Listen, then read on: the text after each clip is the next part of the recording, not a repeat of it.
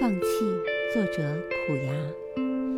离开的是座空房，不需要带走什么的，在这儿逗留了太久，也应该远行了吧。也许会怀念那寂寥的黑夜，曾有过流星划过天空，那条门前的小溪也不知通往何处。系紧了鞋带，选择了远方。再见了，那一屋子满